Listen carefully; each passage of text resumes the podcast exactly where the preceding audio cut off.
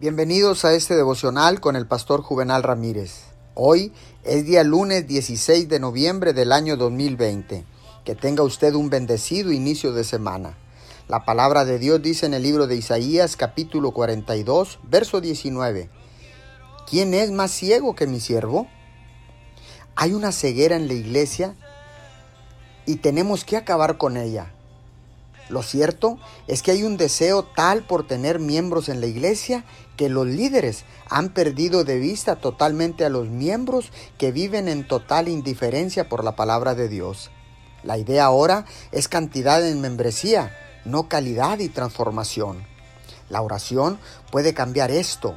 Mediante la oración, los miembros confesarán sus pecados y serán transformados o de plano dejarán la iglesia. Oremos, amado Dios, para que abras los ojos de tu pueblo, especialmente de aquellos en posiciones de liderazgo y en tu iglesia, para que se enfoquen más en la calidad y en la transformación que en la cantidad de los miembros. Te pedimos todo esto en el nombre de Jesús. Amén y amén.